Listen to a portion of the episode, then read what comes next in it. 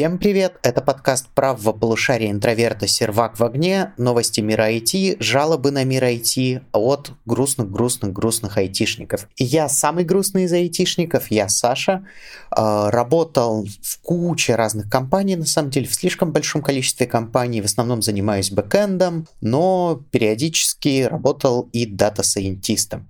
И со мной сегодня Ярослав и Игорь. Да, всем привет, с вами Ярослав. Я, так же как и Саша, потрогал IT со всех разных сторон, но я больше менял именно профессии. Я начинал бэкэнд-разработчиком, был продуктом, был проектом, э, кем я только не был. В общем, сейчас я солопренер и сам делаю приложение в одно лицо, как говорится. Всем привет, меня Игорь зовут, работаю в интроверте, разрабатываю платформу, на которой вы можете посмотреть курсы. И курсы очень крутые, между прочим. Почти такие же крутые, как наш подкаст. Вот настолько все круто. Кстати, Ярослав, ты когда сказал, работал тем-то, тем-то и тем-то, я почему-то вспомнил, у Стругацких есть путь на Амальтею, и там есть какой-то второстепенный персонаж э, со сквозным гэгом. Каждый раз, когда кто-то там упоминает какую-то локацию, он такой, я был на Мальдивах. И никак это не развивает, и просто постоянно говорит, вот, я думаю, мы сегодня вот будем говорить про профессии в IT, и ты сможешь говорить, я был продуктом, я был бэкэндером.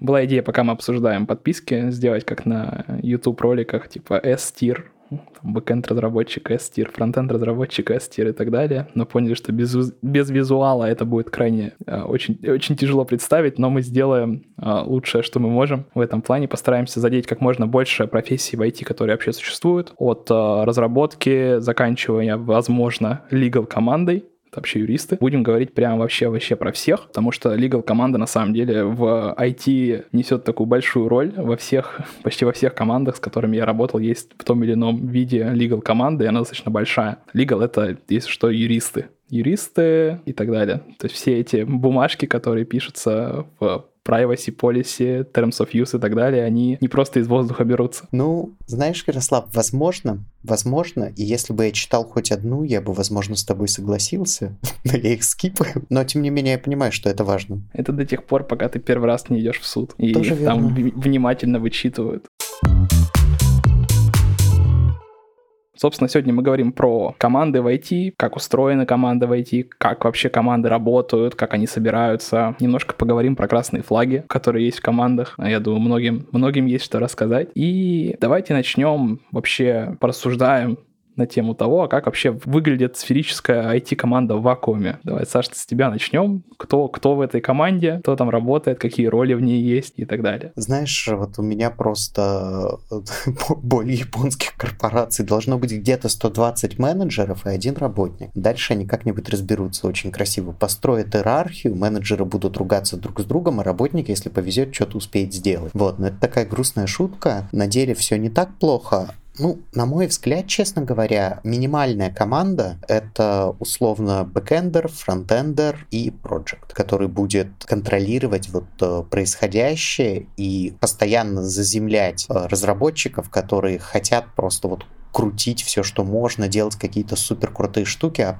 Project будет их так немножечко придавливать и говорить, так, ребят, давайте мы немножко успокоимся и постараемся все-таки сделать какой-то продукт, а не имплементировать супер интересные штуки, которые никому не упали. Я бы тогда еще добавил, наверное, какого-то ведущего разраба, который как раз-таки бы выполнял эту роль, потому что продукты не всегда владеют, скажем так, нужным количеством информации, чтобы принять правильное решение в плане разработки. Не в развитии продукта, в разработке именно. Ну да, справедливо. Давайте разберемся для начала, кто вообще такие проекты и чем они отличаются от продуктов. И давайте я попробую сказать, потому что я и тем, и тем, и другим был. Собственно, есть две, две глобально есть две методологии разработки есть гибкая разработка, есть разработка водопадом. И, собственно, роль проект менеджера изначально идет из разработки водопадом. Разработка водопадом — это когда ты, у тебя есть заказ какой-то, ты очень длинными циклами сначала все описываешь, все, что тебе надо сделать, собираешь все эти там требования и так далее, потом отдаешь в разработку, это все разрабатывается, следующий этап это тестируется, потом это отдается заказчику, правятся какие-то баги, и потом получаешь деньги условно. Это такой водопад, получается, каскадная система разработки. Есть другая методология, которая сейчас э, используются, я, честно говоря, в... Я видел много компаний, которые думают, что они работают по гибкой методологии, но на самом деле работают по каскадной модели, по водопаду, но вообще никто не декларирует, что они работают по waterfall. Я особо, ну, я прям какие-то единицы, может быть, видел компаний, которые это декларируют. И есть гибкая разработка. Гибкая разработка — это когда ты весь этот цикл, который я описал до этого, умещаешь в неделю-4 недели. И ты каждый раз идешь такими инкрементами быстрыми. Вот. Это применимо больше не к заказной разработке, а когда ты делаешь свой продукт. Часто это называют там продуктовой методологией, потому что тебе не важно, ты делаешь не на заказчика, не на дядю со стороны, а для себя. Продукту тебе важно как можно быстрее получать обратную связь от пользователей, то, что ты сделал, и как можно быстрее все это катить, чтобы это начало приносить тебе пользу. Так вот, о чем это я? Project Manager — это из первой модели, там, где есть водопад. Это человек, который управляет классическим менеджерским треугольником, там бюджеты, сроки, а, и качество, качество. Знаете, шутки, да, быстро, но дешево, ой, быстро, быстро, но дорого, можно выбрать только два. Этот человек, он как бы регулирует в основном вот, вот, вот эти параметры, как должно быть. На самом деле, это чаще, чаще эту роль используют как человека, который как бы управляет процессами внутри команды,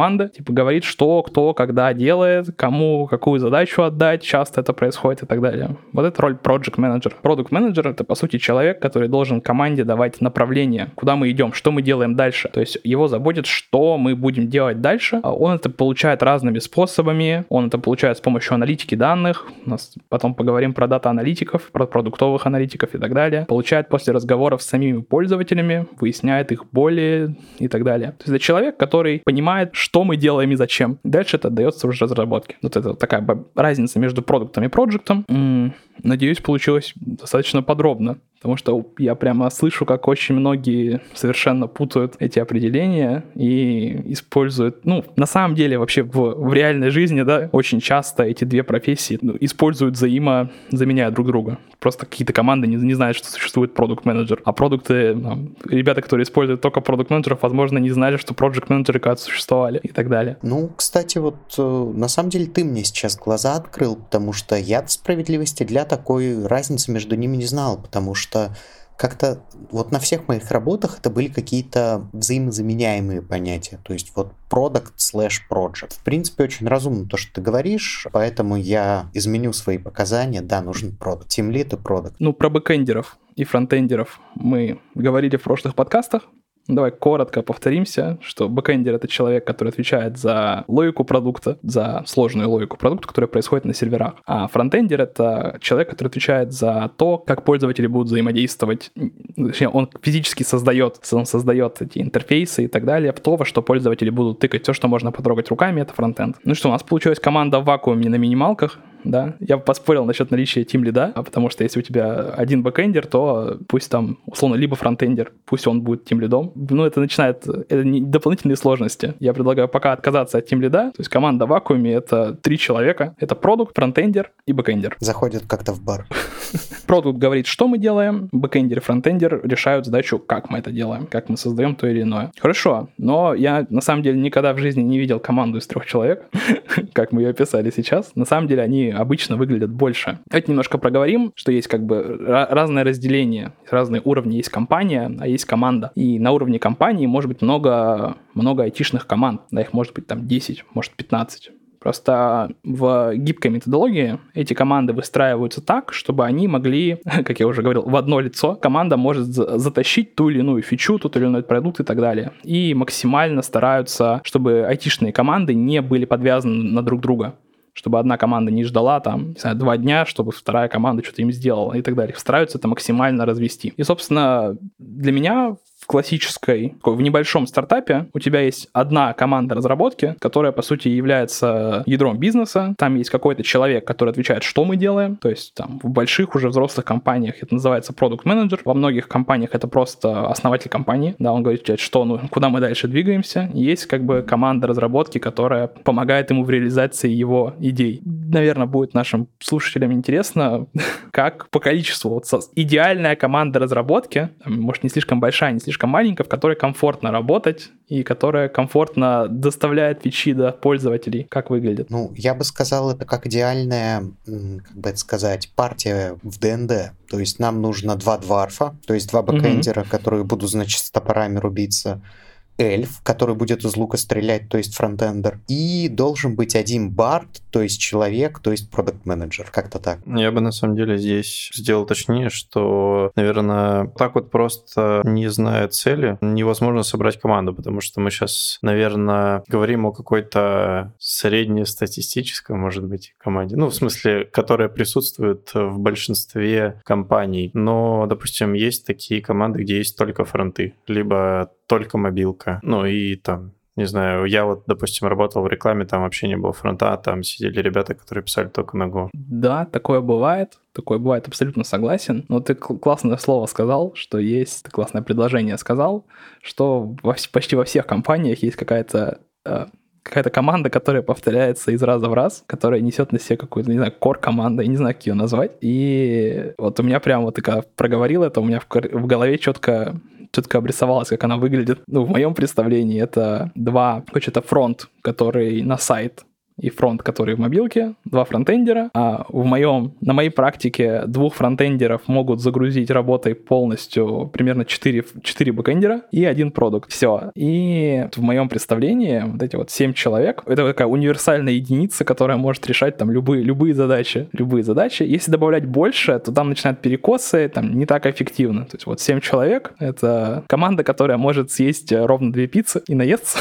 две большие пиццы, естественно. Я вижу недоумение у Саши. Есть замечательная фраза «Не зови на встречу больше людей, чем ты можешь накормить двумя пиццами». Ты меня этим вопросом подвесил. То есть ты сказал, и я реально завис на пять минут. Я такой, хм, как-то вообще просто все у меня. Знаете, вот этот мем, где женщина пытается высчитать что-то, вот это был я. И у меня просто мозг закипел. Меня просто удивить и загрузить. Ну, ну я думаю, 7 человек могут двумя пиццами большими наесться. И это как раз предел, наверное. Уже 8 человек будет тяжело. Можем, конечно, поспекулировать на эту тему. Ну кому-то ж не достанется. Ну, блин. Это же 16 кусков пиццы.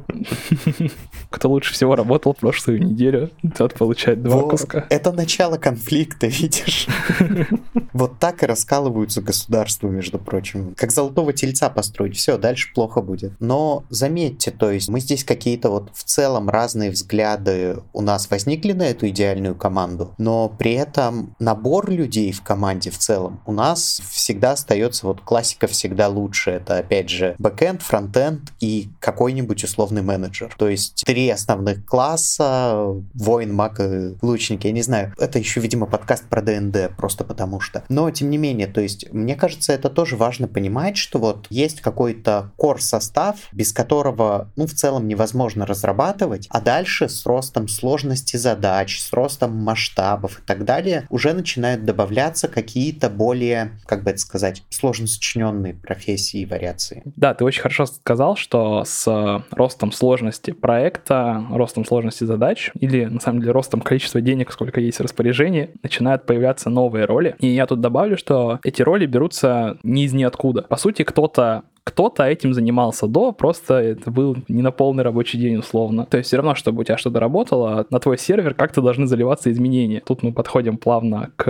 DevOps, к одной из ролей, которую я, я лично отношу к какому-то... Если вы DevOps, то если вы становитесь DevOps, то вы там S-тир, у вас там очень-очень много денег, и рассказы про 300 к в секунду, это начинает про вас быть правдой. То есть DevOps на моей практике прям очень много получают. И давайте коротко. DevOps, в моем скромном представлении, это человек, который снимает боль с всех разработчиков о том, как, его, как их код появится на серверах. Плюс человек контролирует, чтобы этих серверов было достаточно, чтобы они масштабировались там и так далее. То есть роль DevOps снимает с компании боль о том, достаточно ли у нас мощностей, чтобы переварить объемы. И второе, чтобы разработчиков разгрузить от не очень профильной деятельности. Собственно, разработчики могли тратить много времени, больше времени на разработку, нежели чем размышления о том, как их код попадет на сервера. Вот это в моем понимании DevOps. Игорь и Саша согласны? Во-первых, в целом, да, согласен. Хочу сразу же сказать, что DevOps не обязательно имеет что-то общее с девами и точно не имеет ничего общего с фурями. Вот, это важно понимать. То есть, э, кстати, вот я на самом деле всегда пытался расшифровать, я постоянно забываю расшифровку. Это же Development Operations или как? Да, все. Development and Operations. И тут опять же, давайте просто выйдем немножко из вот э, айтишной терминологии, то есть вот э, deploy, расширяемость и так далее. Так довольно сложно. Мне кажется, DevOps проще всего объяснить таким образом. Вот представьте себе, у вас есть э, какой-то завод, и есть какие-то рабочие, которые делают, допустим, крутые детали. И эти детали потом можно где-то применить. И вот в команде без DevOps вы, по сути дела, что делаете? Те ребята, которые делают детали, они еще параллельно, пока делают деталь, думают, так, ну я сейчас вот доделаю этот мешок, потом я сяду на 37-й автобус, доеду до вокзала, сяду на электричку, довезу ее туда-то. И, понятное дело, их, во-первых, продуктивность с этого дела валится, потому что они не могут нормально работать. А с другой стороны, им еще это все возить туда-сюда. И DevOps это человек, который вот обеспечивает доставку продукта на сервер, то есть и люди могут просто пилить детали, не отвлекаясь на все вот эти вот сторонние мысли, которые занимают очень много времени. И тут еще важная деталь. Мне кажется, вот даже среди айтишников люди как-то любят недооценивать девопсов, потому что им кажется, что все довольно тривиально и просто обычно. Но это такая сложная история, потому что очень просто сделать все плохо. Но как же трудно сделать все как бы хорошо и качественно. Мне кажется, поэтому девопсы только и зарабатывают. Про девопсов интересно. Это одни из немногих людей, которые относятся к разработке, если, если считать всех менеджеров убрали из разработки, которые, когда компания привлекает инвестиции, там, в очередной раз, это одни из тех людей, которыми, которым, с которыми очень много общаются, потому что эти ребята отвечают за то, ну, то есть за, да, на английском называется operation sustainability, то есть насколько они могут, насколько операции ваши, насколько ваш сервис может работать бесперебойно, скажем так. И вот девопсы очень много там заполняют, рассказывают аудиторам о том, что вот, вот так, так у нас это работает и так далее. Да, и, собственно, девопсы обычно общаются через продукт менеджера с аудиторами, и эти люди как бы несут на себя очень много ответственности о том, как это все организовано. У меня еще, кстати, будет такой дурацкий вопрос, но меня он мучил долгое время. То есть э, с детства я знал про профессию сисадмин. Вот все знают про профессию сисадмин. И первым делом у меня, конечно, был вопрос, а DevOps это сисадмин? Mm, Хороший нет. вопрос. Слушай, на моей практике сисадмин э, они причем есть даже в тех компаниях, когда у тебя есть и DevOps, потому что DevOps занимаются именно интеграцией и автоматизацией процессов разработчиков. А сисадмины занимаются тем, что, к примеру, я не знаю, у тебя есть IP-телефония какая-нибудь. Вот, нужно настроить там, поднять э, АТС какую-нибудь виртуальную, настроить ее, там, VPN-очку, с сетью там помазаться, там, в офисе где-нибудь. Вот они чаще всего такими вещами занимались. Но, опять же, сисадмины, они больше к железу, а девопсы уже делают что-то с программным обеспечением. У меня такое mm. еще разделение как-то потом возникло. Ну, мне кажется, даже из названия, смотри, системный администратор. Это тот, кто админит э, то, чем ты пользуешься. Логично. Я много раз слышал выражение «один DevOps э, уничтожает из компании четырех сисадминов», примерно такое соотношение. И как мы рассуждали до этого, ты сейчас э, рассказал про там АТС, поднять сеть, VPN поднять и так далее. А у тебя, когда команда ну, еще, еще нет в ней там, поддержки, полноценной внутренней поддержки, да, то на моей практике DevOps это делает. То есть он, он делает это по-другому, нежели чем э, сисадмин классический, скажем так. То есть DevOps это старается автоматизировать раз и навсегда сразу, да, чтобы у всех все разворачивалось удаленно и так далее. И в дальнейшем, когда команда там разрастается и так далее, у тебя появляется выделенная команда, их называют, вот эту команду именно называют IT. IT-саппорт, IT, IT-команда. Именно ее называют IT-команда на самом деле во всем внешнем мире. ну, а это ребята, которые как раз э, настраивают, помогают, что-то типа оборудование выдают, настраивают VPN. Как раз вот они администрируют эту... Не администрируют даже, а эта инфраструктура айтишная, внутренняя начинает работать, IT-кухня вся. То есть у тебя во многих компаниях же есть не только айтишники, у тебя есть там еще там, не знаю, колл-центр на 300 человек, да, этот колл-центр должен как-то существовать. У этих 300 человек должен нормально работать VPN и так далее. А, и в моем, на моей практике вот DevOps какое-то время это тащит, и у него, и именно у этого девопса в какой-то момент появляется команда айтишная, которая ну, какими-то ручными операциями занимается, и потом она отпочковывается от него. Может быть, просто это сейчас так стало принято называть. Э, просто если я ничего не путаю, то DevOps — это же методология. Это сейчас так людей начали называть. Поэтому вот это к тому, что к прошлой фразе, которую я говорил про сисадминов и про DevOps, то что это, это их главное отличие в фокусе ответственности. Mm-hmm. То есть... Э, Согласен с тобой. Вот, да. Mm, ты имеешь в виду то, что методология DevOps — это идея о том, что должен быть цикл разработки, каждая новая версия должна переходить в следующую без даунтаймов, все это должно быть в перманентном таком автоматизированном цикле. Да, кто-то этот процесс должен сделать. Кстати, да, у меня есть э, такой один знакомый, который э, любит очень с хитрым лицом подходить к коллегам и говорить, а вы знаете, что девопсов не существует? Это не профессия, это методология. Вот. Э, но в целом, наверное, да, наверное, девопс это вот э, действительно фокус на что-то другое. Просто я почему так э, сисадминов втягиваю? Потому что я понял, что мы как-то про них не поговорили, а это вот действительно, как Ярослав ты сказал, первый человек, о котором думают. То есть вот мне кажется, если на вскидку сказать IT, может последние ну не знаю, лет 10 это поменялось, но до этого все равно вот IT-отдел — это хмурый человек, который приходит тебе чинить что-то, когда у тебя все сломалось. И забывать про них тоже нельзя. Ну что, мы собрали вот эту вот мини-команду из таких прям разработчиков-разработчиков, то есть людей, работающих с железом, с кодом. У нас вот есть наши бэкэндеры, фронтендеры, уже и DevOps появился. То есть э, все круче и круче, но понятное дело, когда уже есть такая толпа людей, их нужно как-то синхронить. И понятное дело, что нужны какие-то менеджеры. Тут, мне кажется, вопрос, какой менеджер самый главный. То есть мы уже немножко поговорили про продукт менеджеров проект менеджеров Вот. Мне кажется, важно тоже рассказать, кто из них в команде, ну, не важнее, если, но скорее так, кто появится первым, когда команда поймет, что их слишком много и нужен вот какой-то менеджмент. Ну, вообще, в моем представлении, все, э, эту команду нельзя растить дальше. Можно добавить еще, не помнишь, про две пиццы, да? И, кстати, справедливости ради, DevOps, он обычно относится не к команде, вот это обычно называется продуктовая команда, которая занимается продуктом, а DevOps к этой команде не относится. Он как бы, он не внутри нее, то есть ему не нужно быть постоянно в контексте того, что делает команда. Он занимается отдельными процессами. Да. Давай про тим лидов поговорим. Что это за зверь такой?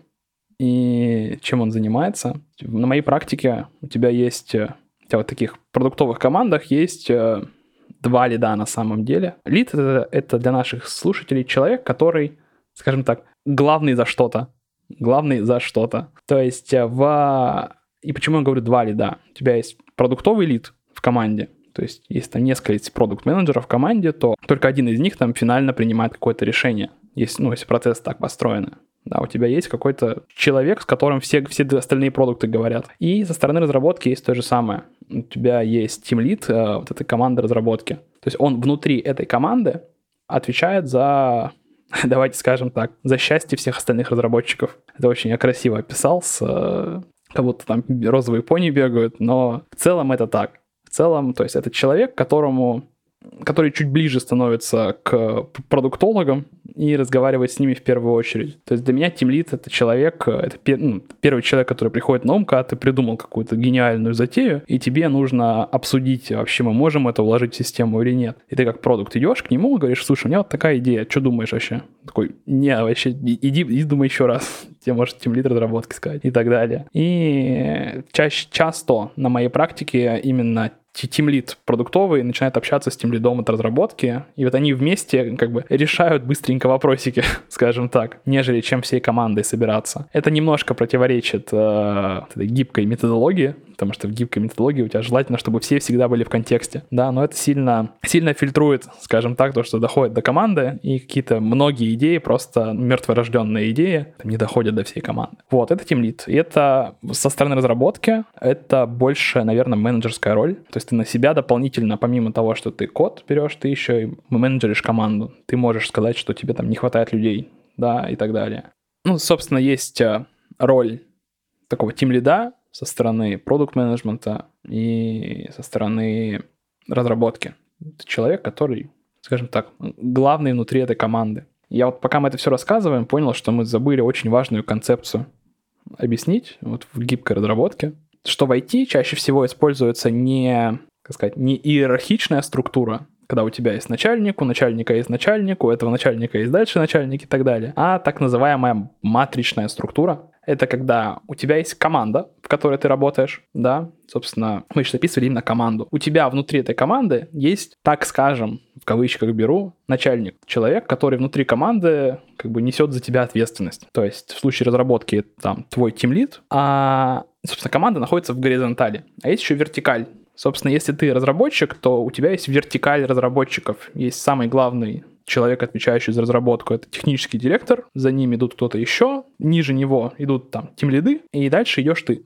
обычно, если ты, ну, разработчик. Вот, это вертикаль, то есть есть вертикаль и горизонталь. То есть, по сути, у тебя, когда ты работаешь в IT, у тебя чаще всего, ну, давайте назовем так, два, два человека, которые должны о тебе заботиться. Да, это человек по вертикали и по горизонтали. Это такая специфика, которая многим непонятна и которая, наверное, для людей не из IT является такой уд- удивительной. Я не понял, вот человек по вертикали и по горизонтали, что ты имеешь в виду? Ну, вот есть просто... Ну, я, видимо, с таким не сталкивался. Ну, есть Да. у меня мой тимлид, мой Мгм. начальник, так? Мгм. А по горизонтали это кто? Сетево. Да просто Ну, либо там head of development какой-нибудь там. Это по вертикали. Собственно, в обычных структурах по вертикали тебе задача приходит именно по по вертикали, сверху вниз. Кто-то там, какой-то начальник начальников что-то придумал, какую-то штуку, и это спускается вниз, и все идут делать это. Ну и, собственно, те задачи приходят сверху скажем так. А когда ты работаешь в матричной структуре, задачи к тебе приходят по горизонтали. Продукт вообще ни- никак к тебе не относится, он не из технического отдела, скажем так, да, но именно он, именно продукт как бы косвенно решает о том, что, чем ты будешь конкретно заниматься в ближайшее время. То есть продукт приносит задачи, там это может тимлит перераспределять их, может сами разработчики и так далее. Но это именно горизонтальный формат взаимодействия. То есть не то, что мне начальник не сказал, я там делать не буду, а твой начальник может быть вообще там технический директор по вертикали. Я поэтому делать не буду. Именно вот в горизонтали у тебя выстраивается взаимодействие. Понимаю, о чем ты, но тут, мне кажется, у меня есть те же сомнения, которые будут у слушателей. Я просто, поскольку я в IT довольно поздно пришел, у меня вся эта история всегда вызывала подозрение, потому что вот лично для себя я как эту матричную структуру определяю? У меня просто не один начальник, а два. И два человека могут мне испортить жизнь, условно говоря. И мне кажется, это такая большая история про IT, что IT очень любит такие демократические термины, за которыми прячется еще большая жесткость иногда. Но мне кажется, это такая спорная история. Вот наш слушатель, если вам интересно, как мы будем спорить про это, напишите, мы прям отдельный подкаст, возможно, про это сделаем, типа «Свобода войти» в кавычках. Вот. Но в целом, да, я понимаю, что ты имеешь в виду под матричной структурой. Получается, ну вот моя параноидальная теория, что у тебя два начальника, или если мы говорим про матричную структуру, то, тем не менее, вот уже появляется фигура продукта, который приходит как будто со стороны и начинает предлагать отделу разработки какие-то идей. То есть продукт менеджер действительно человек, который знает, что вообще нужно ком... ну,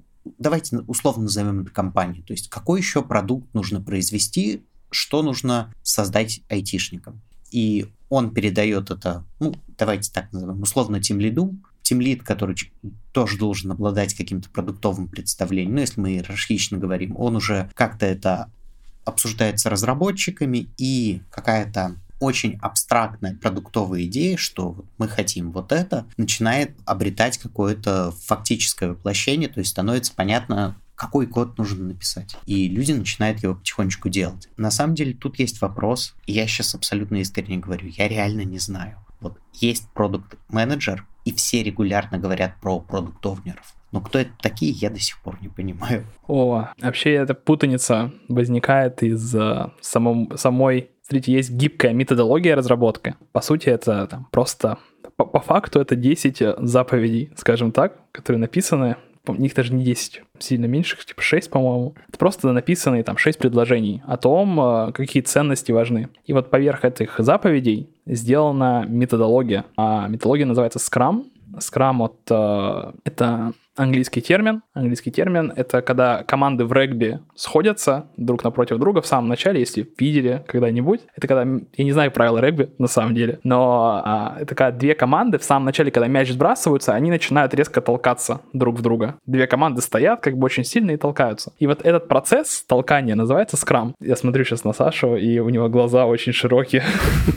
Так очень интересно, я просто этого не знал, это очень круто. Вот. Собственно, вся идея скрама заключается в том, чтобы перестать строить из разработки завод. То есть не даже не завод, а конвейер. Это не конвейер по фичам, есть даже такое уничижительное выражение относительно продукт-менеджеров, называется фича factory завод по фичам. Вот. И, собственно, Scrum — это о том, чтобы э, все работали над общей целью, а не там не рассуждали, что моя ответственность начинается от сих до сих. Поэтому наш формат, который мы обсуждали до этого, мы пытались как раз построить этот конвейер на заводе. Там приходит идея, идея там дальше, постепенно собираются детальки, детальки довозятся до, на, на автобусе до этого, до сервера. Вот. И идея скрама изначально, чтобы все путем общих усилий ты достигал м, конечной цели сильно быстрее. Тут важно понимать, есть такое замечательное выражение, это эффект over effectiveness. Сейчас я попытаюсь это перевести прямо чтобы передать весь смысл, это то, что результат важнее эффективности.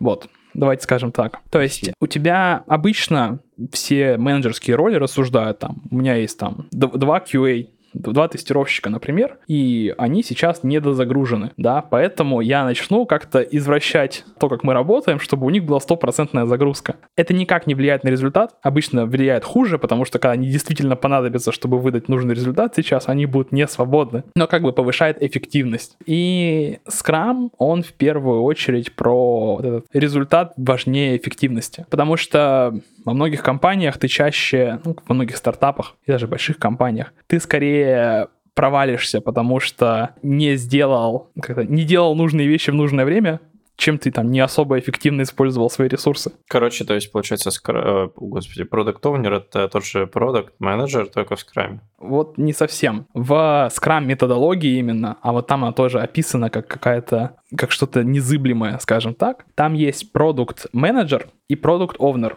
продукт менеджер стоит за командой разработки. Он не общается с разработчиками.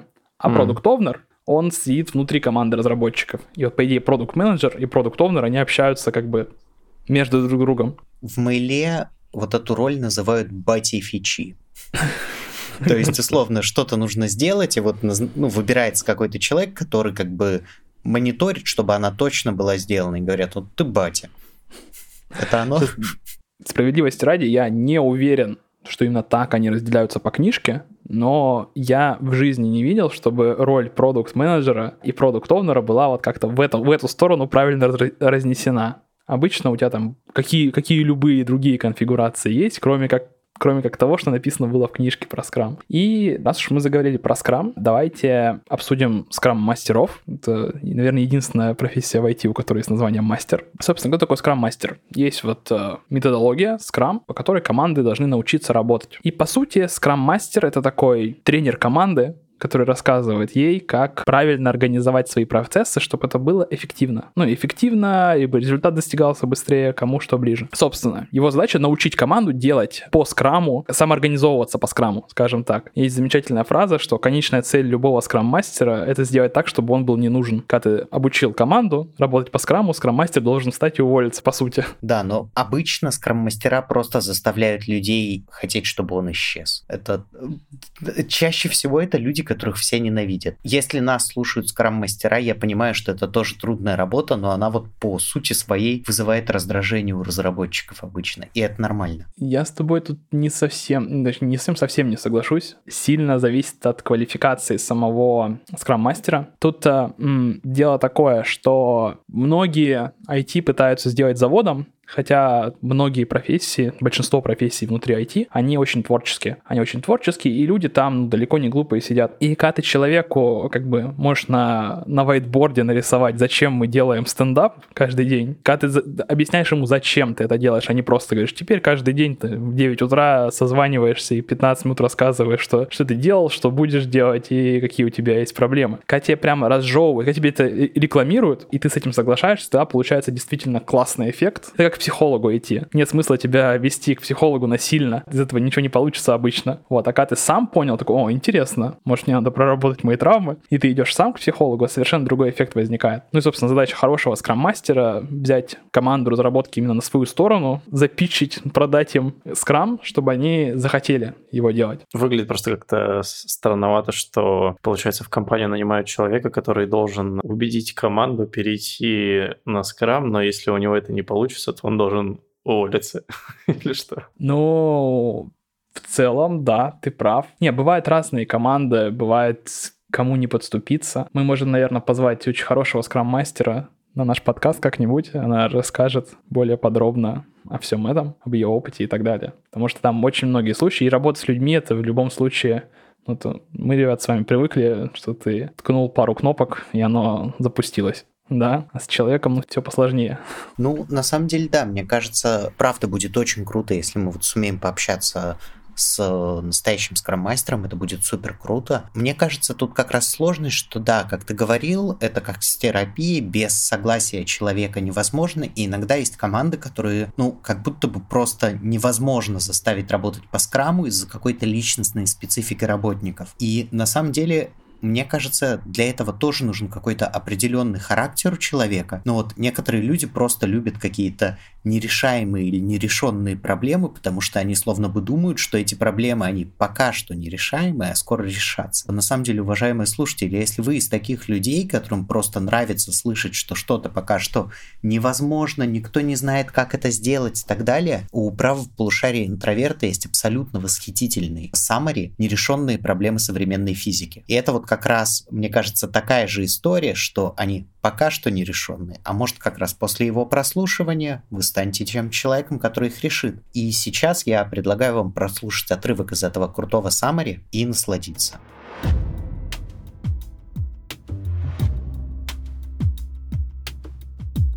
На этой лекции мы с вами погрузимся в теорию дальнодействия и близкодействия и поймем, исходя из чего строится современная физика — какие концепции стоят в основе современной физики, благодаря чему она развилась до такого состояния, в котором она есть сейчас. Нужно понять, как общаются частицы. Дело в том, что очень долго мозги ученых занимал вопрос, как именно происходит взаимодействие между двумя электронами, скажем.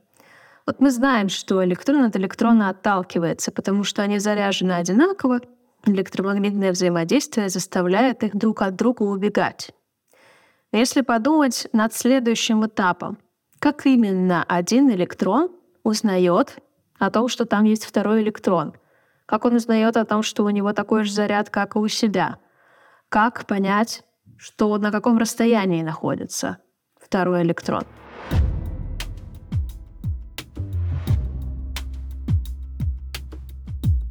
Смотрите, всего за 300 рублей вы получите доступ ко всем видео Summary. Их больше 500 у интроверта. Причем темы самые разные. Вы уже заметили, у нас есть IT, Здесь мы рассказали немножечко про физику, вы немножечко послушали про физику, но на самом деле все еще шире. Вы можете слушать саммари от философии смерти до мемов. Более того, есть промокод. Записывайте, запоминайте. Промокод OVER30, его нужно ввести в поле внезапно, ввести промокод, когда вы оформляете подписку, и вы получите 30 дней бесплатного доступа. Промокод действует для новых пользователей.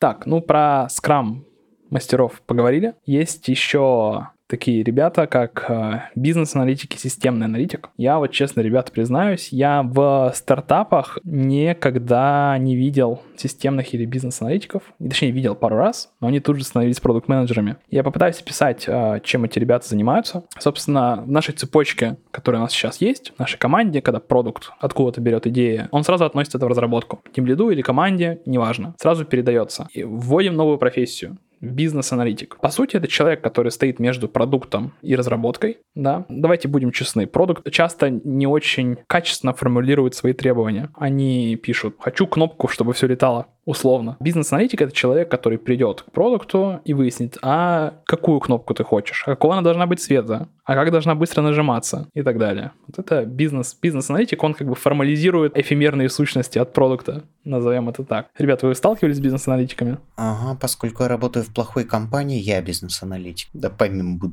того, что я бэкэндер. Ну, я не сталкивался. Понятно. Давайте дальше. Есть еще системная аналитика. Кто такие системные аналитики? Это ребята, которые берут уже более детальные требования от бизнес-аналитика и заранее, скажем так, проектируют, да, там есть еще с архитектором, может быть, сами, проектируют то, как это уложить в систему, ну, как это, как это разработчики будут разрабатывать. И, по сути, введя бизнес-аналитика и системного аналитика в команду, мы только что на самом деле подорвали весь скрам, потому что мы построили офигительный завод, офигительный конвейер о том, как фича добирается до, до разработчика. И вообще в командах я очень редко вижу бизнес или системных аналитиков, а тех, кто вижу, они переквалифицируются в продуктов. Потому что ну, ты берешь роль на себя там бизнес-аналитика, у тебя, по сути, появляется дополнительное трение внутри команды, чтобы выяснить, а как на самом деле должно работать. По идее, это вся команда несет роль на себе бизнес-аналитика, если его выделять в отдельную сущность. И вся команда же несет роль системного аналитика, если выделять ее в отдельную сущность. Потому что, ну, я очень сомневаюсь, что кто-либо, кроме разработчика, сможет сказать, как лучше реализовать тот или иной функционал. То есть человек, который писал этот код, я думаю, никто лучше него не скажет, как его, как правильно его использовать дальше. И, собственно, для меня бизнес-системная аналитика — это рудимент, который существует в компаниях СНГ. Это может быть непопулярное мнение, но я вижу, что большинство людей переходят из бизнес-аналитика и системного аналитика в продукт-менеджеров. И самое большое отличие у, у них — это то, что когда ты переквалифицируешься в продукт-менеджера, у тебя сильно больше ответственности за свой продукт. Ты не просто как э, звено в конвейере переложил из одного места в другое, по дороге что-то собрав. Ты как бы начинаешь нести, нести на себе сильно больше ответственности. Собственно, вот. Есть, есть ребята как бизнес-аналитики и системные аналитики, но для наших слушателей, которые относят себя к этой профессии, посмотрите то, что происходит в больших компаниях, маленьких компаниях, не в СНГ. Вы, возможно, будете очень удивлены, как компании там на 2000 разработчиков существует без единого системного аналитика. Для вас это будет шок. Собственно, ребят, что думаете про системных аналитиков? Ну, мне кажется, хороший продукт менеджер действительно может их заменить, но у меня сложное отношение всю жизнь с продукт менеджерами мне ужасно с ними не везло, поэтому их обычно заменяю я. И, в общем, я бы хотел специального человека, который это за меня делать будет, потому что, как говорится, делаю я и ту, и ту работу, но почему-то зарплату платят одну. Тут на самом деле замечательная штука, что, возможно, на текущем состоянии IT многое то, что делается, и делать-то не нужно. Да, то есть тебе очень вероятно тебе не нужно прописывать все параметры этой волшебной кнопки, как она быстро зажимается, как отжимается, можно сделать просто, как это, как карта ляжет условно, да, как нравится, так и сделай. По, по здравому смыслу, скажем так. Когда у тебя введен в команду бизнес-аналитик или системный аналитик, ты как бы, он тебя подталкивает делать это более, описывать то, что, возможно, описывать-то и не стоит даже. Я почему-то считал, что это история про то, что нужно как раз-таки понять, какую кнопку сделать, что описать, а что нет. Ну вот смотри, ты как разработчик, я к тебе приду, скажу, слушай, хочу на главной странице сайта кнопку, чтобы пользователь мог оставить свой email. Насколько и... Ну вот давай даже смоделирую, я думаю, всем будет интересно. Я продукт, я говорю, Игорь, вот у нас на главном сайте интроверта, да, есть, э, есть секция где-то в хедере. Хочу там кнопку оставить свой email, ну, просто, просто хочу. Угу. Какие, ты вопро... Какие тебе нужны ответы на вопросы, прежде чем начать это делать?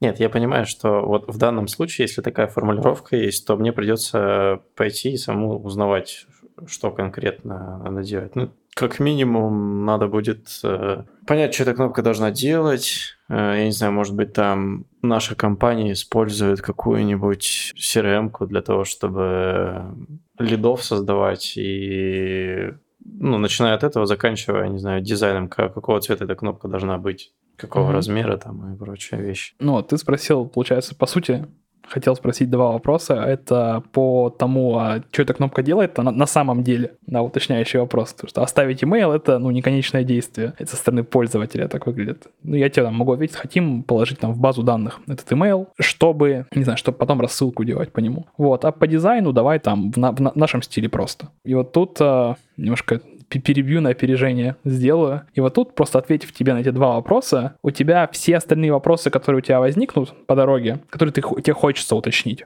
Да, типа, я не знаю, должна ли быть кнопка активна после того, как этот, после того, как э, уже отправили. Должны ли мы убирать это и так далее. На них ответы в большинстве случаев очевидны. Но в командах, которых вводят системных и бизнес-аналитиков, они просто перекладывают ответственность о принятии решения, вполне очевидных решений с э, разработки на, на аналитиков, либо на продукта. На продукта нормально перекладывать, если что. И, ну, то есть, большинство ответов очевидно. Да, есть какие-то... Во, во всех фичах есть достаточно ограниченное количество того, uh-huh. что действительно стоит выяснять и как это будет работать. Все остальное, ну, условно, как карта ляжет, как я сказал. Часто ты в процессе подготовки, чтобы реализовать что-то, тратишь сильно больше времени, чем это по факту занимает. Прости, ты живешь как продукт скажет, я живу как карта ляжет.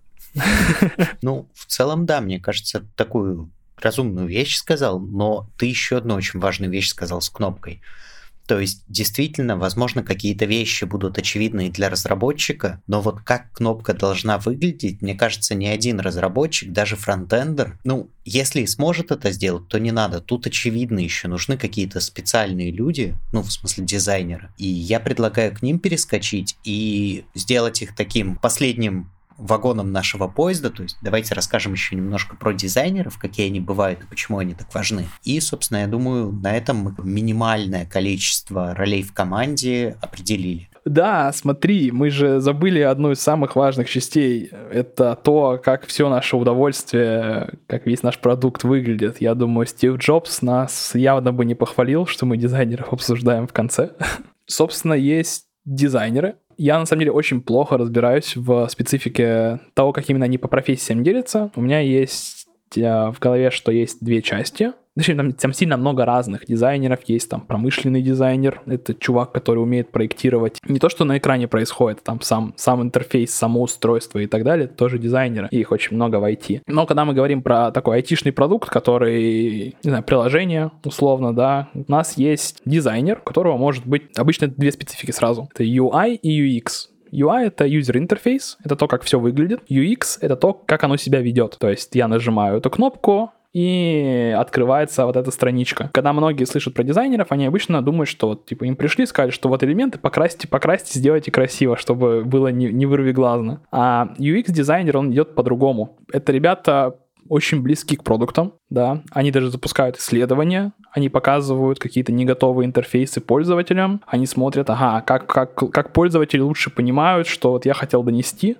и так далее. Так вот, UX — это user experience, то, как пользователь чувствует, скажем так, опыт пользователя. Собственно, эти ребята очень важны, можно сделать, сколотить совершенно замечательную команду, но в конце концов, а, по сути, люди, которые платят тебе, скажем так, зарплату, это твои клиенты. Клиентам очень нравится, когда все выглядит очень красиво и правильно тыкается.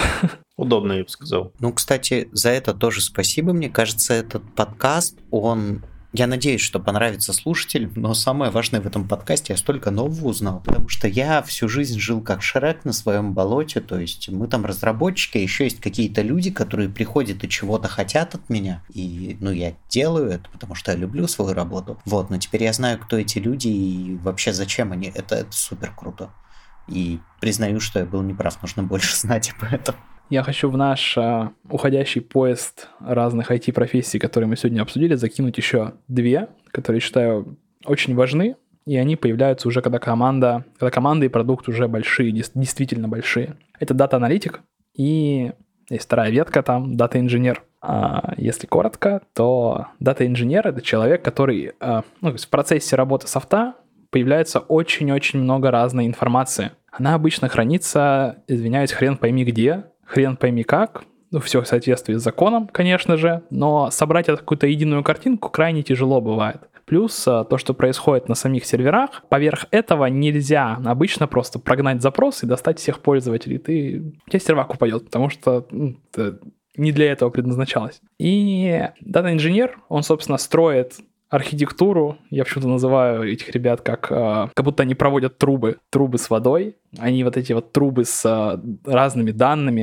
Иногда бывает совершенно разных сервисов. Есть там ваш сервис, есть сервис, который с рекламой и так далее. Оно все это сливается в одну кучу. В этой огромной куче это уже можно, оно систематизировано и можно разбирать. И вот человек, который умеет а, очень быстро доставать оттуда данные, это дата-аналитик. Дата-аналитик часто как сказать, есть там разные дата-аналитики совершенно бывают, но часто, часто сам дата-аналитик находит интересные данные, интересные данные, показывает это продукту, типа, смотри, у нас тут такая интересная штука, такая корреляция интересная, давай проверим, может быть, там есть причинно-следственная связь и так далее. Или наоборот, продукт приходит, говорит, слушай, а мне, мне цифры для принятия решений не хватает, помоги, пожалуйста, их найти. И вот этот человек, дата-аналитик, он помогает, помогает с анализом данных. Я совершенно забыл про одну очень хайповую тему про ML-инженеров. А, да. Мне кажется, мы про это отдельный подкаст. Просто там немного своя иерархия. То есть, я думаю, мы прям про Data Science. Это такая важная история.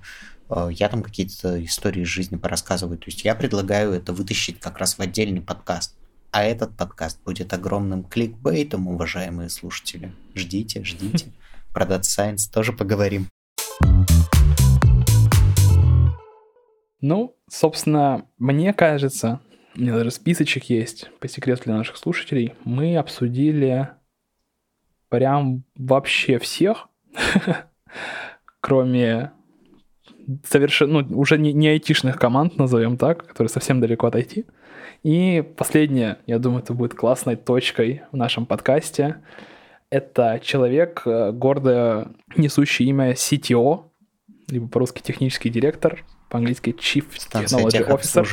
STO, STO. CTO, Chief Technology Officer. Давайте... Очень, наверное, будут а, разные мнения у всех, потому что это такая это роль, роль высшего менеджмента. А, в моем личном представлении самый, самый лучший CTO — это человек, который может сделать в целом все, что угодно, все, что происходит у него в IT, сможет и сервера настроить, и дата-аналитику провести, и бэкэнд, и фронтенд, и все так далее, и, и так далее. То есть человек, который может целиком взять, ну, сделать на себя любую роль. Но при этом это менеджерская роль. Это человек, который отвечает за все, что происходит у, в разработке, скажем так. Продукт-менеджеры к этому человеку не относятся чаще всего. Дата-аналитики тоже не относятся. Чаще всего это к Chief Product Owner относится. Ой, Chief Product Officer, извиняюсь. CPO, Chief Product Officer. Чаще всего дата-аналитики и дизайнеры и продукт-менеджеры относятся вот именно к менеджерской ветке Chief Product Officer. А все, что все ребята, которые могут писать код, могут писать код в промышленных масштабах, относятся к CTO. Не знаю, ребят, я у вас прошу, у вас есть э, какие-то какая-то мечта перерасти в CTO и так далее. Как вы вообще воспринимаете это? Тут, наверное, зависит от людей, от человека, от самого. Потому что кому-то очень сильно нравится писать код, и, допустим, он э, просто ненавидит менеджить а кто-то наоборот. Ну, мне пока что нравится кодить. Учитывая то, что, кстати, еще CTO, вот ты сказал, что он отвечает за всякие технические штуки в основном, но там еще есть доля обычного менеджмента, например, э, допустим, CTO может чаще всего отвечать за бюджет, который выделяется там на отдел, там, не знаю, на инфру, на еще какую-нибудь штуку, на разрабов, там, на зарплаты и на прочие вещи.